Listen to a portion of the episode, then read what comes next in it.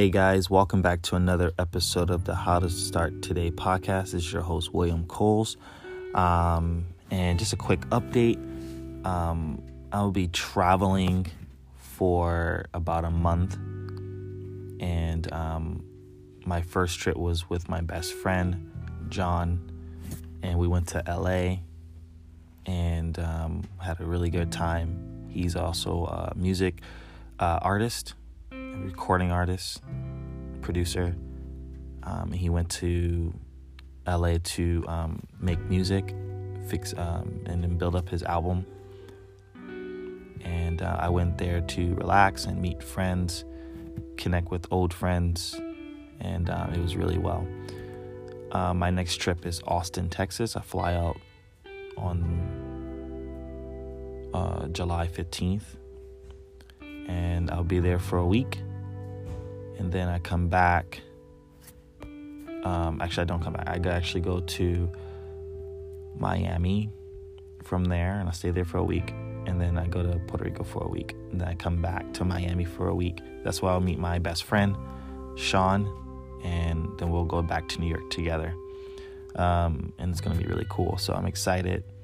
Um, I'm doing all this because I just need time to be myself and hang with friends and kind of relax and enjoy life a little bit and not like just work so much. So, um, my friend John kind of encouraged me to do that. So, I'm really excited to, the opportunity to do it. He's helped me out a lot during this process. So, shout out to him.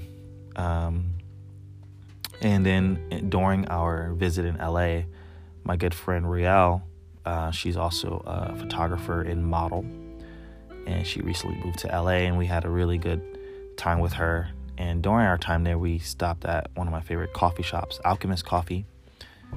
Um, and shout out to Mark Markel. He's one of the head coffee directors there um, in K Town. And um, it was really good. And Riel started to ask a lot of really good questions so I recorded it and I'm going to share it with you guys. Is basically her asking me questions and I just answered honestly as much as I could. And um, hope you guys enjoy it. I'll keep you guys posted on my travels and my adventures and the people I meet and connect with.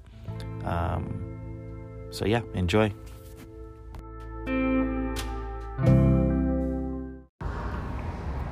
All right, what was the most challenging part about your business?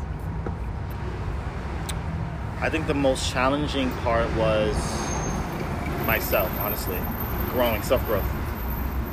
Um, knowing like who I am, what I'm, what I'm about, what I'm not about, and I think the second most important or difficult thing was uh, knowing who had the money, figuring out who has your money, and then going after that particular customer um, is, I think, the hardest thing.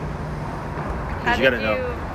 How did you find those clients? Where did you look? I had to figure out first what the goal was as far as like how much money I want to make, where do I want to live, who do I want to become as an entrepreneur, who do you want to become. Then I figure out like what I'm offering and then who needs that, right? What's the value? Who who who would need that? Who's that valuable to? And I kind of just do some research on Google and I do a lot of research on Instagram, but mainly Google, just like low income or medium or um, yeah, just like looking at like typing in who has what, like where's the money? You're like, if I'm offering this, who needs that? And then googling that who needs this or something with along those lines of business like for food? like chefs. Where are the chefs? Where do they hang out? Right? Uh, restaurant tours where do they hang out? Who do they talk to? You know? So i think that's kind of where i went for it. Mm-hmm. what are your goals as an entrepreneur First of all, I didn't think this was going to be an interview, but yes. Uh, I mean, since you're making a podcast, you know, might as well go. We might as well go with it. You're in with elite, bro. What's wrong with you? Goat status. Goat status. Um, my goals currently. Mm-hmm. Uh, my goals right now is to saturate the Phoenix market. Um, work with a lot of small businesses, mom and pop shops, but also then expand to bigger businesses, such as the local grocery stores, supermarkets, um, and then hopefully hotel chains.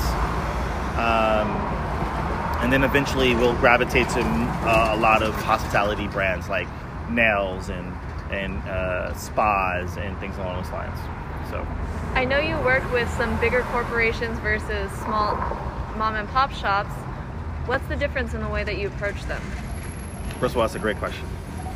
Um, I, I the difference. That's the question. Mm-hmm. You gotta you gotta go in understanding the problem, asking the right questions. That's the first thing. You gotta ask the right questions. Um, how do you approach them? Is basically they're, they're both mindset. They have a business mindset, so you know that like, and they have problems. So you got to figure out what their problems are, and if you can solve those problems. If you can solve the problems, then you can have their money, yeah, pretty much, because you're gonna solve the problem. Um, so from the difference from the big businesses and the the small businesses, I think that I think the difference is really I don't know. It's, I don't know if it's much different. I in Do a you sense pitch them differently? Do you communicate differently? I don't think so. I think I think it's mostly the same. If I would say it's mostly because they they just have different budget. They're just in different places in life. So you just got to communicate. I would say the difference is communicating the way you communicate to them, like the verbiage.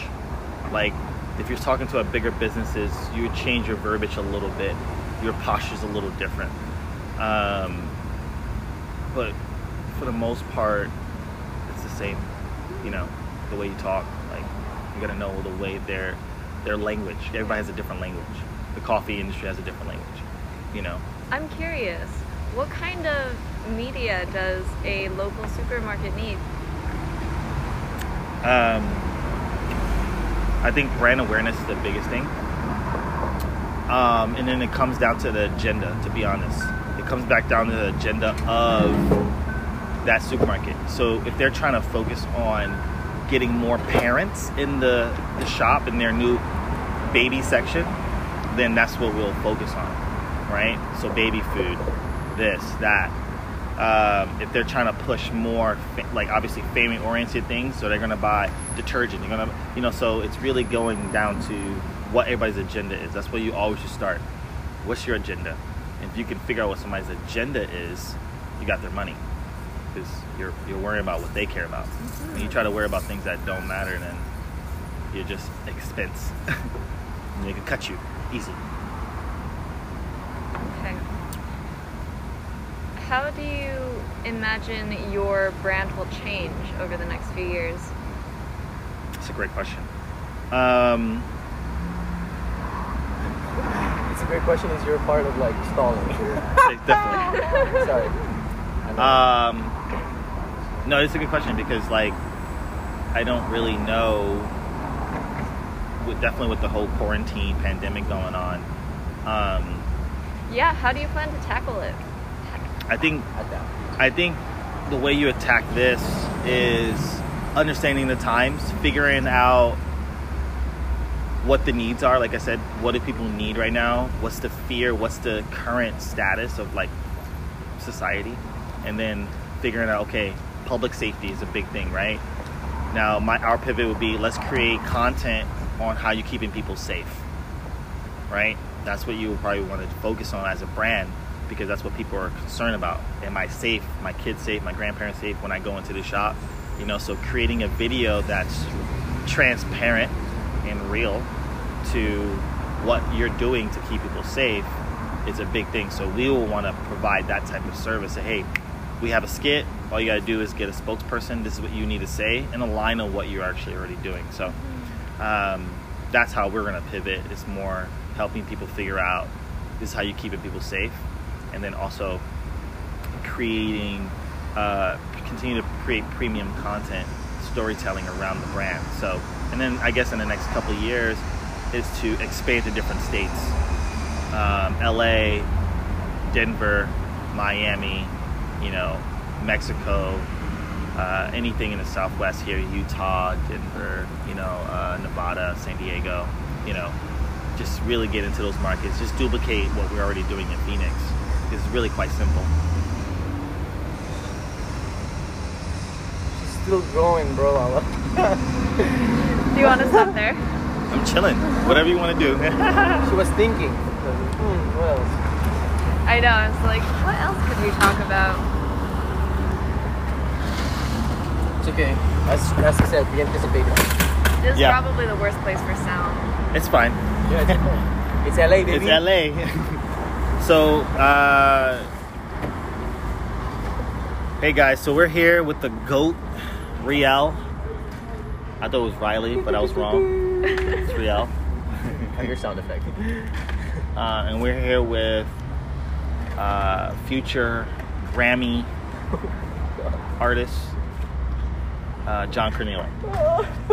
K. Cornelio. The um, we're here in LA, K Town, at Alchemist LA, baby. Coffee Shop, and we're just enjoying ourselves and talking with, Having a blast. With the goat. The trying, goat. To, trying to catch up. trying to catch up to her and her style. Status. And uh, yeah, we hope you guys enjoyed that little snippet. Ay, ay, ay, you guys are crazy.